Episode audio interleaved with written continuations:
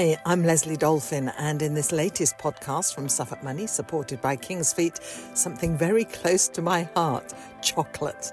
My colleague Colin Low has been to visit the family run company Tosier Chocolate, which makes a range of niche products, including the very tempting Suffolk shingle. Started in 2016, the business has grown from a basement to a portable building to a converted dairy. And as Colin discovered, it's a production process which requires great expertise and passion.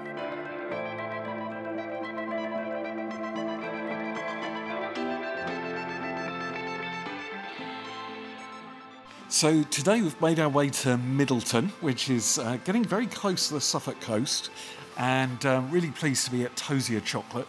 Uh, so we're going to be speaking in a little while to Deanna, who's the founder of the business.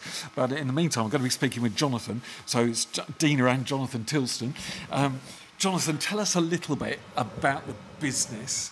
As in, well, first of all, let's just start with the name Tosier. What's that all about? Yeah, really interesting because um, Tosier, although it sounds like it could be a French name, it actually is an English name. And um, uh, uh, we, we found this name, we were looking for other names, we considered lots of names, and at, the t- time we were looking for the name, we weren't even sure whether this was going to be a, a real business or just an extension of a kind of hobby. Uh, but Tosier, Thomas Tosier and Grace Tosier are real live chocolate people, and uh, they've been a name in English chocolate since about 1717. Uh, before there were um, chocolate uh, coffee houses, there were chocolate houses, and they kind of grew up at the same time. But chocolate houses started, uh, and they were very much the precursor of a coffee house. And uh, in Greenwich, there was a rather park as it was then. Uh, there was um, uh, Tosier's uh, kind of chocolate house. And um, it was a very famous chocolate house. It got a lot of notoriety around it. And uh, George I uh, asked Thomas Tosier to move from his chocolate house and go uh, to Hampton Court, where his job was to make hot chocolate for George I every morning. And if you visit Hampton Court, you will find the Tosier chocolate rooms, which are uh, in the in the sort of bowels of this incredible uh, palace. Um, and there's a, the, I I think we felt it was certainly when uh, Deanna came across this this name and we visited uh, Hampton Court. It really uh, had some synergy to, to the way that she was making chocolate. It was a tiny room, uh, lots of kind of equipment uh, down there, and, and I think you know it was it was it, it sort of had a, the right feel. Uh, one, it was an English name, and that's really important because Yeah. uh, you know we are an English based uh, chocolate maker. Um, and uh, the other thing is that we wanted to, in a way, it's quite interesting. If you Google Tosier, there's no Tosiers on LinkedIn, there's no Tosiers on Facebook or Instagram. It's, it's a name that uh, the the bloodline's completely died out. Um, so we have, you know, a kind of corner of the market. So you, you, you type into Google Tosier and you get something about chocolate, which is great. Yeah. Um, and you know, we were we were really pleased to find that name, and, and but I was a bit worried because I thought, well, hold a minute, uh, this was the royal household. You know, do I have a problem by calling my company a name that has kind of royal connections? yeah. So I trademarked it uh, and waited to see whether I'd get a call from. Uh, HRH to say you can't use that, yeah. but no, it didn't happen. So uh, we've kept the name good. Um, and uh, the only kind of funny thing that I, I, I find occasionally is that you'll see bloggers, particularly from the States, um, saying things like, it's amazing. This company started in 1717 and they're still making chocolate to this day. Uh, which, of course, we're not. we're not connected. that's not Strictly- true. strictly that is not true. So, and again, just so for anyone who's listening, it's T O S I E R. That's right, So, yeah, that's, uh, uh, so yeah. yeah, hard S in the middle. That's right, absolutely. Yeah. So there is some noise going on in the background. So I'm just uh, going to explain that we're sitting in this really lovely centre that you've um, you've put together. But that's where you make your chocolate too, and that's Yeah. uh, which is great. Um, so for anyone who's listening and you're thinking, oh, I wonder what that's going on. Yeah. Um, then yeah, that Yeah, you that- well, that's here. right. I mean, this is part of our. We've changed. We've been making chocolate, or Deanna um, has been making chocolate since about uh, 2016. 16. Yeah, and uh, and part of our scaling. One thing we do understand about our chocolate is it needs a bit of context. So we've moved to Middleton, and we've uh, basically we have an open factory uh, that you can come and see chocolate being made. Uh, we have a cafe and a shop here where you can buy chocolate, drink chocolate. You can actually drink chocolate and watch chocolate being made. Uh, we do factory tours. and I have to recommend the drinking chocolate. Thank you for the, the sample I had. Oh, you're very in. It was- welcome. It was wonderful. Yeah, oh, Amazing. that's good. Good. Yeah, I mean, not uh, like any chocolate I've. Yeah, I mean, a lot of uh, we find a lot uh, interestingly with with cafes. Um, the you know particularly specialty coffee. Uh, you'll go in and they'll have incredible coffee. They'll spend a long time talking to you about it, the beans, how they're roasted, every aspect of it. And then you look at their hot chocolate, and it's really just sugar, and it's a brand name which supplies lots of sugar and a tiny Yeah. bit of cacao. And it's very difficult talking to even people in that industry about the similarities between cacao or cocoa beans uh, and uh, and coffee because they don't really get it. They don't, and, and that's because 95% of all the chocolate we eat isn't chocolate, it's confectionery. Right. And it's a small but nuanced and important difference. And I'm always banging on about chocolate, as in real chocolate, three ingredient or two ingredient chocolate, and confectionery, a confection which is made up of lots of things. Right. Uh, and that, although unfortunately chocolate bars are called chocolate bars, whether they're a craft chocolate bar or a confectionery bar, a heritage confectionery bar, um, or you know they're part of the future. Um, but uh, yeah, no, that's right. So what's what's the history of chocolate then? You know, is it worth just uh, uh, thinking of, you know, where did this? I mean, Yeah. I'm assuming Central America, South Yeah. America, the Mayans. And, Yeah, absolutely, You know, was yeah. Where did this all come from? And did it come originally as a drink rather than? That's correct. Yeah, tempering, uh, which is making chocolate solid, came came later. Yes, the Um, Italians uh, came, came with the tempering, didn't they? They Yeah. discovered tempering. So before then, it was a, a drink that you could just have. Yeah, Um, but it's always had ceremonial. yes, kind of contact, And so you know. in South America, where the beans come from, mainly people there they drink it now as a drink rather than a solid and have a chocolate bar because of the humidity and the heat, and they don't have the technology we have or the machinery we have to to make it, and it's, so they drink it. Uh, tr- that's traditionally what they do, which also tastes delicious. Um, and that's basically Hmm. from South America. And the Spanish bought chocolates, bought cocoa beans over. So it was mainly in South America. Then the Spanish discovered it and they brought it over. Then Hmm. they saw a, a funny thing about um, the Spanish coming with the cocoa beans. Do you remember? No? Jonathan shakes his head. yes, you remember you said something. The Spanish came with the beans. Yeah. And then the English didn't know what to do with them. Do Oh, they threw them away. They That's right. them Yeah, they threw them away. Because at that yeah, time they- you they- didn't know what they, you could no, do with that, these. I They know do what look that was. funny. They do that look was funny. when you, they it was all when they were kind of sailing the high seas, and Yeah. the uh, and you basically they were, they were raiding the Armada. Yeah. And they found kind of because they were transporting cocoa beans had incredible value, Right. and of course uh, you know when the when the Brits arrived, it's saying looking at this kind of beans, oh get rid of those, and so so yeah, so they didn't have, have any value, but Yeah. but it's true. Genetically, um, the more complex and more interesting beans are the ones that come from Central and South America. It's hotly contested where the first cocoa beans grew. Uh, the- Venezuela. Venezuela. Or, or Belize and that. Belize, they put the, but the, why they're interesting for chocolate makers is because the complexity of the bean uh, and genetics make it much more interesting. So, so where did you, you mentioned Italy, who obviously had something to do with all of this, with tempering. Now, please explain tempering to the, the uninitiated. We make chocolate from cocoa beans, but most people that were working with chocolate are working with pre-made chocolate, so that's a chocolatier, and they buy pre-made chocolate and they make chocolates, so they make delicious things to eat, but they're starting from a different point. Yeah, that's right. And I Isn't think the the tempering process is really The end. yeah. Oh, so right, okay. the chocolate making Yeah. is um, the first process that we do, and then chocolatiers do the tempering, and we do the chocolate making and we do the tempering. Right. But we don't do, or I don't do, a lot of chocolates. Okay. Because that's not really my interest. My Yeah. interest is making the chocolate. Yeah. Yeah, I mean, a, a kind of hurtle through the process would Yes. the Yeah, basically so we get we the buy coco- the beans. Yeah, so we import the cocoa beans. All cocoa beans come into Amsterdam, Rotterdam. They have traditionally always gone in there. They have these massive warehouses with cocoa from floor to ceiling, and it was just huge, huge warehouses. We collect the cocoa beans from there, and then um, we or I roast the beans on a low a low setting, so you're keeping all the flavour because the cocoa is specialty cocoa, so it has a flavour profile. And how long would that take to roast? Very low, um, low, and for 20 minutes, 25 Okay. minutes, Right. 30 minutes sometimes. Um, and so I roast them also in the sack. When you open the sack, you never know what's in the sack. Sometimes something might move, in which case I just kill it. Uh, but the sticks sometimes, and some beans are, I mean, most beans, I get grade A beans, so most beans are great.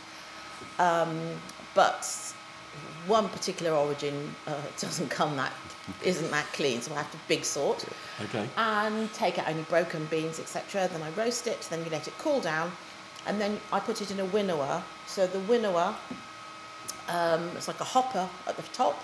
You put the beans in, and it cracks them, and the husk, which is the waste, goes one way, and then the nib goes the other way.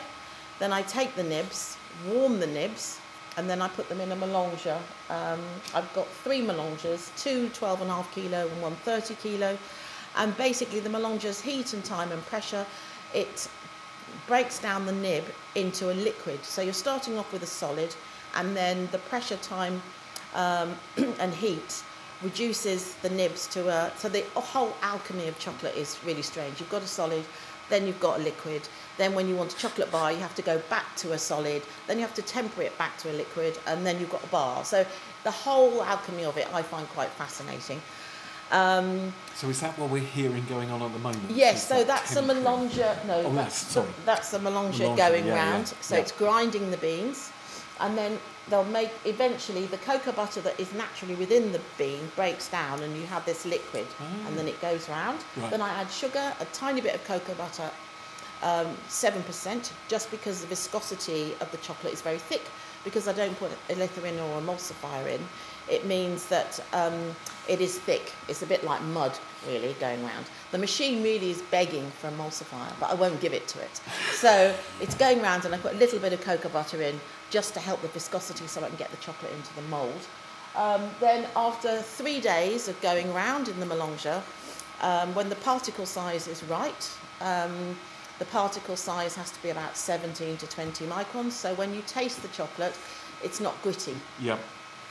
So after three days, we tip it out. It's sieved just in case there's any anything that's not gone through the the stone grinding process, and then we leave it and then take it to the back room. And in the back room, we have a tempering machine, which is a continuous tempering machine.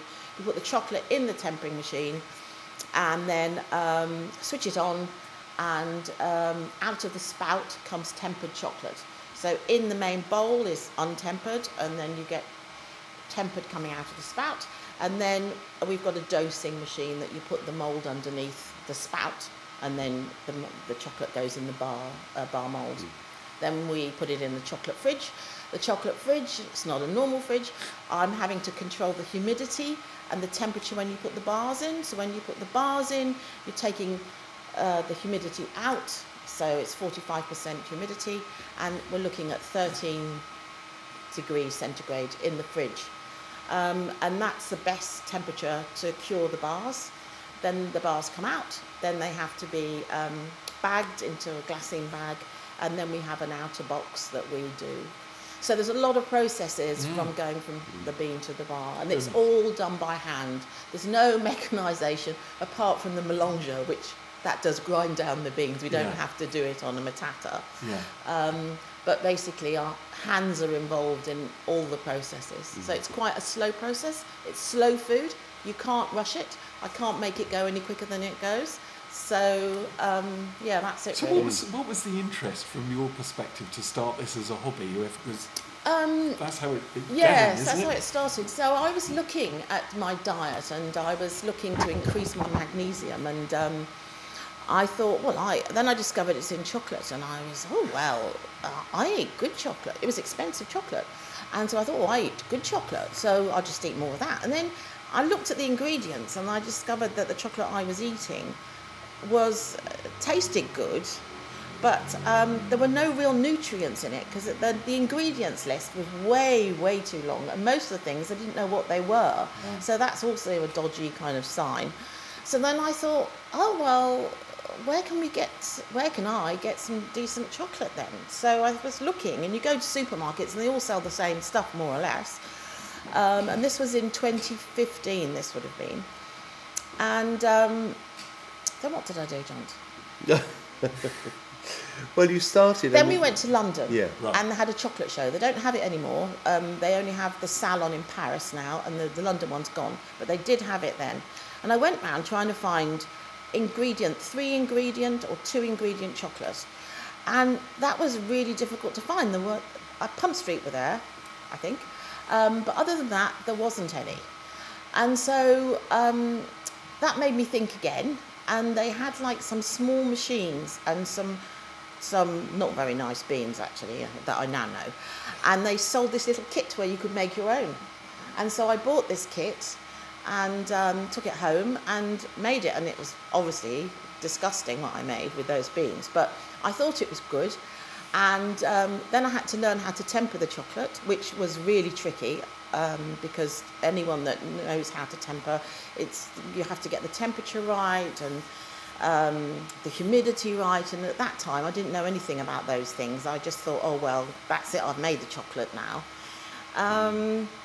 But I think the other thing to say there that's very interesting about why you, I mean, I've read this before that for chocolate makers, um, if you're involved in any kind of craft, because you've always been interested in making, Yeah. and the value of time, the basically putting time into something like knitting, quilting, these kind of crafts which take time, which aren't immediately apparent, but they have real value, and that's I think part of your approach is the Yeah. understanding of the investment of time and energy into something that ends Well, up as I went a, to this course in. Seattle, and the woman on the course, um, she just said, if you don't bother making rubbish chocolate because there's enough rubbish chocolate out there. And I was like, oh no, I won't, you know. uh, and she was a bit scary actually. Um, and I thought, well, I'm not going to make rubbish chocolate, and I'm just going to keep on going. And with the tempering, I had some success. Sometimes it would work, and then sometimes it wouldn't work. And then I get, you just have to do it again and again and again until it works. So I did find the whole tempering process really frustrating. But I had enough success to keep me going. I think if I hadn't, um, I probably would have given up there. You know, I was having to open the door and get a breeze around the chocolate, and I had the. It was just mental to start with when I was making it home, wasn't it? But um, So, yeah, So you mentioned certain ingredients that you specifically don't put in, and you said, for example, an emulsifier. yes. So, So emulsifiers in what- most what- what foods does we that- eat what does actually. that mean? What's an it's just um, it's a chemical that it makes the machine go round. The machine likes it, but your gut doesn't like it. And because I started from a point of making chocolate that was a clean product, I didn't want to put that in. Mm.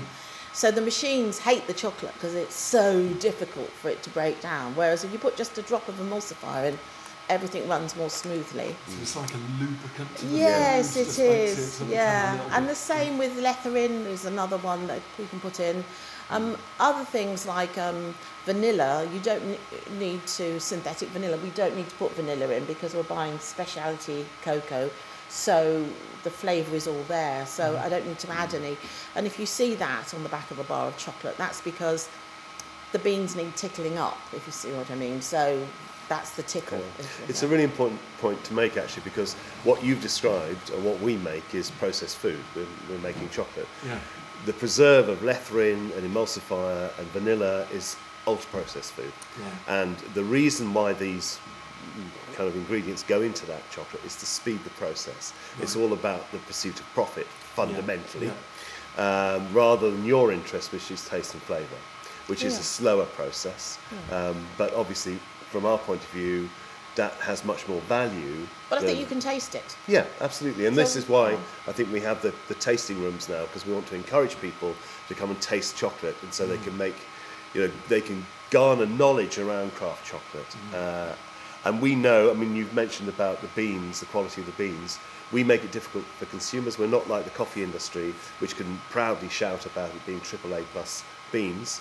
We don't say that, and this is where the confusion comes. Yeah, I've where, said that. yeah, if somebody said, "Well, I, I hold a minute, I see something that is a seventy percent chocolate, and and that's you know far cheaper."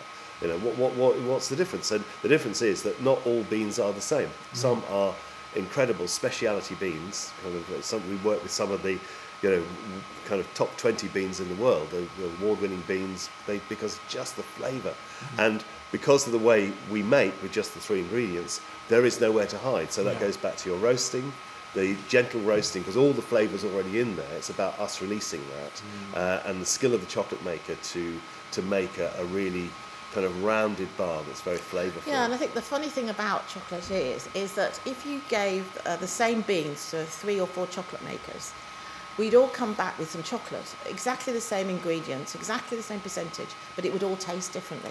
And that's Yeah. just really fascinating, isn't it? So that's why it's always good to eat. Oh, what have they done with that bar? You know, and Yeah. so we're always tasting each other's chocolate to see. Oh, they got that. Oh, how did they get that flavour note out of it? You know, it's mm. just Yeah. it's just really weird that we'd all produce something different. You would think that we'd all produce something that's both the same and mm. generic, and that's the beauty of it. Really, it's And that's where you're much, the consumer's much better thinking about chocolate, real chocolate, in terms of wine. So you can have uh, grapes that you give to you know kind of winemakers. Same story. You Mm, give a, suppose you know, yeah. a load of grapes to different different winemakers. They all come back with different different versions of the same wine, and it's much easier. People, wine and coffee has really developed a long way ahead of where chocolate is. And Yeah. you know, as I often say, you know, where we are with chocolate is where we were with, uh, you know, coffee in the 70s. You ask people, and they'll give you a brand name, something, like Mellow Birds or, or Gold Blend. Uh, the same with chocolate. If I say to people, what chocolate do you like? They'll give me a brand name. They won't give me an origin. Whereas now, you go into any supermarket in the country and people are searching by origin. I like Colombian coffee. That's what I'm looking for. I'm not looking for a particular uh, roaster for that. It's just the origin, and that's what so we're so passionate about. It's about the different origins and what they bring to the chocolate because a number of our bars have uh, exactly the same ingredients and exactly the same proportion, but they taste phenomenally different. Yeah. And that's one of the most interesting things when you're doing. I do tutor tastings here at, uh, at, at, the, you know, at Middleton, and when you see people kind of realise that these these so these tastes are so so different, dr- dramatically Yeah, different. and we have a lot you of know. fruity bars, and I don't think people think of fruit and chocolate together. So when they eat that, people will go, "Oh, Yeah. what's this?" You know, it's just a new a new experience, which yeah. is which is great. Yeah. Yeah. So you can actually taste the taste Yeah. the difference in that way. So talk us through the things that you do here, because you've only moved here during the course of this Yeah. summer, haven't you? And it, it was uh, took a while because of getting all your electricity Yeah. uh, things sorted That's so that you could fit your machines. Yeah, yeah. But now your machinery's here. Yeah. Um, what, what's the plan for this location? Well, I mean, I think we the main thing is that we're where we've been making before, uh, we've had no public facing part of the business. So Yeah. it's been very difficult. We're a small brand and we've been around for quite a few years and still people you know, walk in and say, well, I've never heard of you. I said, well, we've been around, but our focus has not really been retail. Uh, we've worked a lot with uh, chefs uh, and, um, and hospitality sector. We do a lot of online. Um, but the opportunity to have this sort of tasting rooms, uh, cafe, uh, and shop is really to people can come in, they can see the process, uh, and that's the other thing that Stina was describing. It's a, it is quite a laborious process, and that also goes to why the chocolate costs the way it does. Chocolate has never been a cheap, uh, a cheap product. Um, unfortunately, in, in a kind of drive to to make it a kind of something that we can a, a sweet treat that we can all enjoy, a lot of things have been compromised along the way. Um, so really, we want to say, look, this, this is great value chocolate. We don't want you to eat it in the volume. It's not about a bliss point. It's not about trying to chase down that kind of sweet and fat, you know, sugar and fat uh, thing. It's about taking time. And so the slower you can eat it, the better. The more you'll get, the better value it will deliver. But that's Yeah. very difficult. And I often say we've got we never have a point with chocolate where we change our thinking about it. So we learn to eat it as a child, and a lot of that is linked to an emotional response. I remember my grandfather used to bring Mars bars when he used to come and see me, and uh, I had more kind of association with the Mars bar and him, uh, uh, and and because I, you kind of eat chocolate in that state as a, as a three, four, five year old eating chocolate, uh, and you never go as you do with coffee um, or alcohol. Oh, I don't like this. I'm, I'm not, I need to think Yeah. about how I'm going to consume this. Yes. Particularly something like coffee, you know, uh, just not very pleasant. No. Um, and then, and yet, how many of us every morning, the Yeah. first thing we put in our, our mouths is coffee. Yeah. And but that doesn't happen with chocolate because you've got this relationship with chocolate that it's this kind of sweet treat, and you don't And you really don't revisit it. yeah, you don't revisit Yeah. it. And I think it's really important for people just to stop, take a moment, reconsider it as a different sort of food. Um, and this is why I always say there is confectionery and there's chocolate. Yeah. And Um, also, I think an important point to make is that it's a fermented food like bread and wine. So it's it, the whole fermentation process. It's really good for you. A f- Mm. fermentation is good for you. And I think people don't realise that it does have a lot of health benefits to Mm. it as well. If you're eating a little bit in the evening, you're not eating a huge amount, Mm. but it does have benefits. And I think having the place here enables us to talk to people more and show people more the process and what we're doing and and and just all about the beans so people understand more the whole process. Mm. Because the beans grow in a completely different continent the supply chain is so is so split and we mm. don't really mm. understand it. So having the place here enables us to share our knowledge and share um, our passion for the Yeah, chocolate yeah. really. Um, before that we were having to do like farmers markets and take everything to the farmers market but you can't take all the machinery to the farmers market. So um, we kind of came, we kind of came an end to that I just felt that I'd, we'd had enough Mm. Yeah. of that and having this space enables us to, to showcase what we do Yeah. And the other thing is, I think a lot of chocolate makers our size and a little bit bigger that make bean to bar chocolate, um, we've all come to the kind of recognition that part of um, that that education and the sharing that passion is to show people. So a lot of people are moving to open factories because we're very privileged. We can show you the process. So to be able to do this and show people on a very human scale how chocolate is made, and also explain why things like paying farmers properly for the work they do at origin is so important. The, the work that they do in terms of fermentation and drying, what we receive in these sacks, um, without their work and about their knowledge and their skill, uh, you don't get good chocolate. And that's really hard because, you know, people don't understand that aspect. We receive something. It's not like coffee is different here. Uh, in the, it's a roasting process, and then you have the coffee. But the fermentation, which coffee isn't fermented, that doesn't happen at origin. Uh, and there's a skill base there that is really important to. That's why paying farmers properly for that is really yeah important. and also a lot of young people now um, in uh, at origin they don't want to really get involved with the, the cocoa because they realize that well their parents have worked with cocoa and they're really poor and they, they can't do anything. So the young people are going to the towns and cities and saying they don't want to become cocoa farmers. Hmm. So there is going to be this crisis point because who is going to go into the rainforest and chop down the pods? Someone's got to do it. Hmm. And if you don't pay hmm. people, then people don't want to do it. Yeah. and now young people see, you know, a, a different life for themselves, which isn't living in a, a tiny farm with no money Yeah.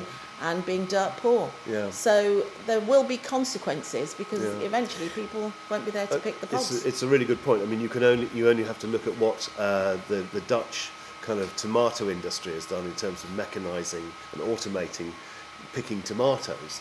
Uh, with cacao, there's been absolutely no investment in in how that harvest takes place. It's still each pod has to be cut from the tree by hand. It's a ludicrous industry because it's so much work. Uh, Mm. And it's cut with a dangerous. machete, yeah. and it's it's very and it's very you know however you know like big chocolate brands can show smiling faces and say we're doing all we can they're not because they have to actually step back and reconfigure that industry and uh, their, their you know backers have to understand that the the returns then you know, they have to reset their minds mindset around you know that investment in that sector because that sector needs not just about paying uh, profits uh, in Switzerland, uh, but actually paying farmers properly on the ground. So what, what can the consumer get from you? Just talk us through some of the things that you sell here, the production that you have. Uh, what do we sell here? Well, we also well we have our, our chocolate here, um, and we have dragées, so it's fruits and nuts covered with chocolate. We do chocolate pairings here, where you can come and taste the different um, origins. We do uh, come and Hot talk you around hot chocolate. Our hot chocolate is Very a, good hot chocolate. is a chocolate bar that we have grated.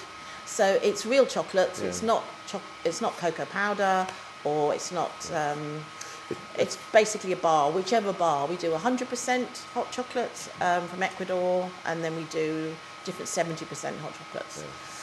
And we do, yeah. So we have all the bars here. We have um, we, we buy from six different origins. We make eight different bars. And we uh, uh, also do, um, mainly in the new year, this will be a kind of tour around so we can show the process and you can taste as you, go- as you go to see actually how we make from the bean and explain the whole process. So, but those tours will really start in January or in the new year, really, because we're still not set up completely properly here. yeah, that's right. And you do this wonderful Suffolk shingle too, Yes, we do that. which is the first time I came across you a couple of years ago at a uh, like a trade thing, wasn't it, about Suffolk and Suffolk producers? And I remember taking that home, having a little bit every night. Yeah. Uh, and that's amazing. Talk Yeah. us through that. Yeah, so that's got at the bottom cocoa nibs that have got one coat of chocolate on. And then we have Piedmont hazelnuts with our 65% um, chocolate on. Then we have raisins with the Uganda chocolate, so 70%. And then we have um, smoked cinnamon almonds on the top, and that has our Haiti 70% chocolate on. Um, and then we put a little starfish um, actually in the packet. And it's I've had a woman come up and say um, she bought it from us from the Suffolk show, and she sent me this lovely picture where she'd made a cake and then she'd put the, the whole shingle on top of the cake. so I thought that was really sweet. I forgot to get a picture from her.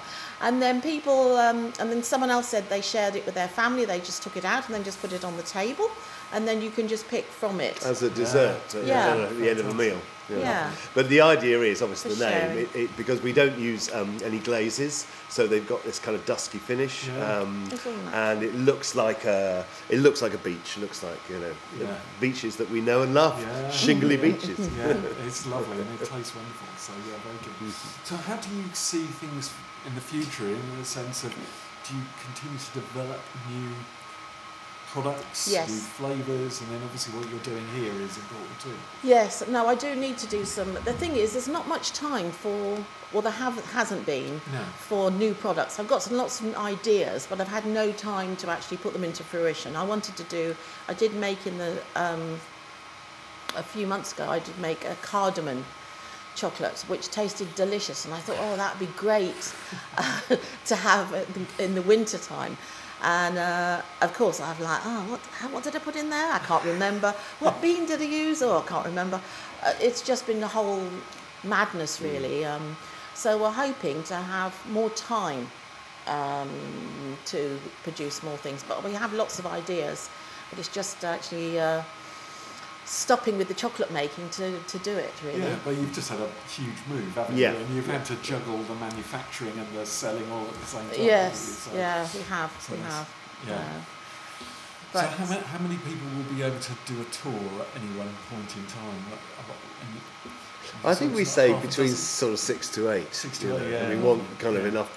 There, that's a good number because it's enough t- chance for people to ask questions and then get engaged. And we do a kind of taste as you go, so you can kind of taste chocolate at various stages of its, mm. its production. Taste the bean. Taste, and then you know. take away a hot chocolate, so you make, we give you the beans and you make them into a, a kind of a liquor, into a puck, and then you can take it home and then make your own hot chocolate oh, amazing. with the with the own, with your own beans that you've selected. So that will be part of it as well. So I think that's so it's a real hands-on activity, it's not just talk, talk, talk, which can be a bit boring really. People want to kind of eat Yeah. uh, rather than talk. Um, But yeah, and just see the beans and just taste a bean because a lot of people haven't had a, a cocoa bean. You know, or, you know, don't know to take the husk off, and you know, lots of there's lots of education. Yeah, there is, and I think one of the main things you say with the bean is that people are very can be nervous about percentages, and their experience has been they've had a dark chocolate, and that is like, ooh, so bitter. I'm not gonna. not going to go there again, Yeah. uh, but it's so difficult because the way we make, even though it's high percentage chocolate, uh, it's not roasted to the point of being burnt. So Yes. one of the problems um, is a is a Bournville chocolate, for example. Yeah. That's a, a marker for a lot of people. They've eaten a Bournville bar, and it tastes. Uh, ooh, gosh, that's that's too bitter for me. Um, Yeah. but the interesting thing is, if you look on the back and see actually how much cacao cocoa beans is in there, it's not that much. Uh, but it's the it's the roasting of those beans Right. which makes them bitter, Okay. uh, which gives that bitter taste, and it is bitter chocolate. Yeah. And we don't make bitter chocolate; we make dark chocolate. Yeah. But again, this is all about getting more people tasting chocolate Mm-hmm. and understanding, and the health benefits of dark chocolate uh, are out there. Mm-hmm. Um, as I, we, I mentioned about ultra-processed food, uh, it's very important that people kind of get a, a really good understanding of what of what chocolate is. Um, but it's framed by the fact that most chocolate is confectionery. It's very, very difficult, uh, and so we're kind of saying, come here, taste chocolate, enjoy. You know, the sugar content is never going to be uh, higher than the cocoa content. In fact, 65% is the is the sort of sweetest bar we, we do, uh, which means 35% of that is sugar. And then we go right up to 100%. We do a really amazing 80% bar. Right. Yeah. Wow. Lots of stuff on the go.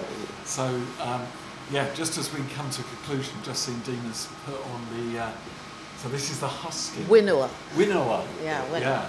So this is the largest, probably the largest machine you've got, I suppose. isn't? Yeah. Yeah. So that's going to go to another batch. that You're going Yeah, to be producing for Christmas. I believe 70 that's, that is going to be. Um, we do that um, for peas porridge, have that, uh, that bean. So if you have a pudding in peas porridge in Bury St Edmunds, Yeah. That is the chocolate that you'll be eating this Christmas. Oh, Yeah. amazing. Yeah. Fantastic. Very good. Well, it really is quite a. It's, it's, what's evident is that this really matters to you. You know, what hmm. people consume matters, actually. Yeah, yeah, it does. Yeah. It does because, as you said, you know, you, you know, you don't want life's too short to make poor chocolate. You know. Yeah. Yeah, that's true. Well, that's Yeah. what that Chloe Doutre-Roussel said to me. Yeah. I thought, oh dear, Yeah. better not do that then. But no, it's nice to share. You know, it's nice to share, and we want, we like to. And I think a lot of people get a lot of pleasure from chocolate. Yes. And it's understanding that a lot of chocolate, and I'm, this is again, a lot of confectionery, is exploitative. And it's Yes. very, very difficult to square that away. Yeah, and I know there's lots of you know, messaging about, oh, we're doing this, we're doing that. But at the end of the day, the supply chain is clear, and a lot of the, of the information, uh, you know, is out there.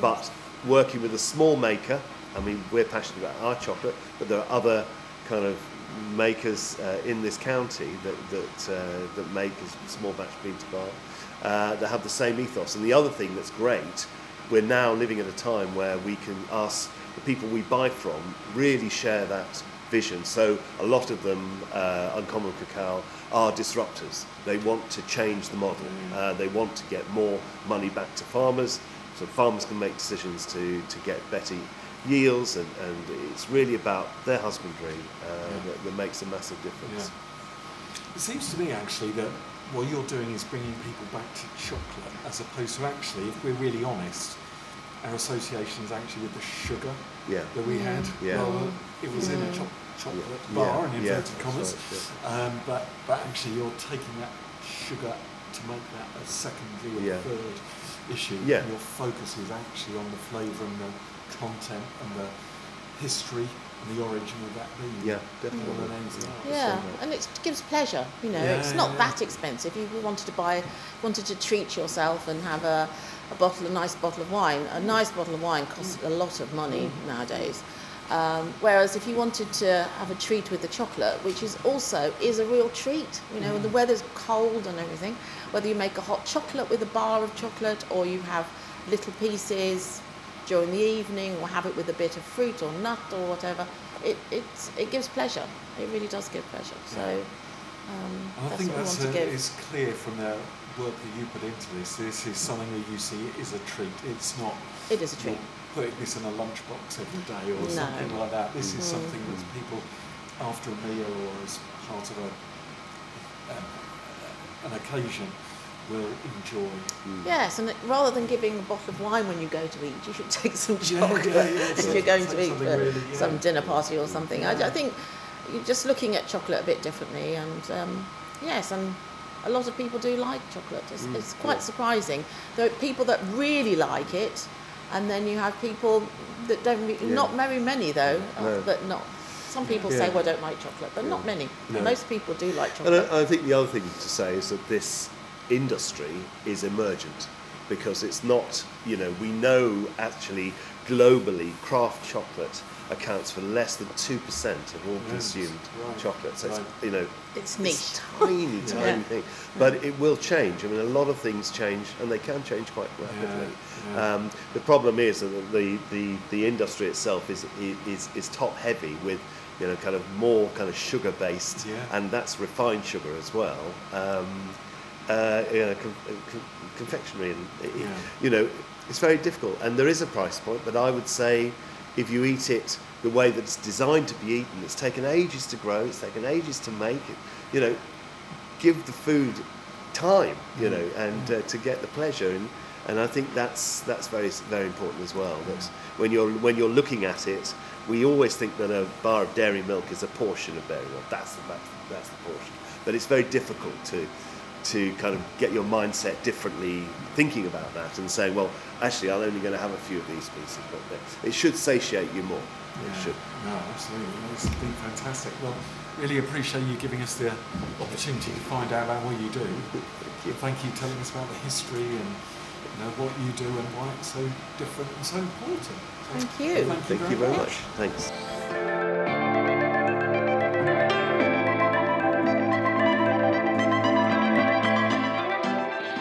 Deanna and Jonathan Tilston telling my colleague Colin Low about the growth of Tosier chocolate, doing great things in the heart of the Suffolk countryside.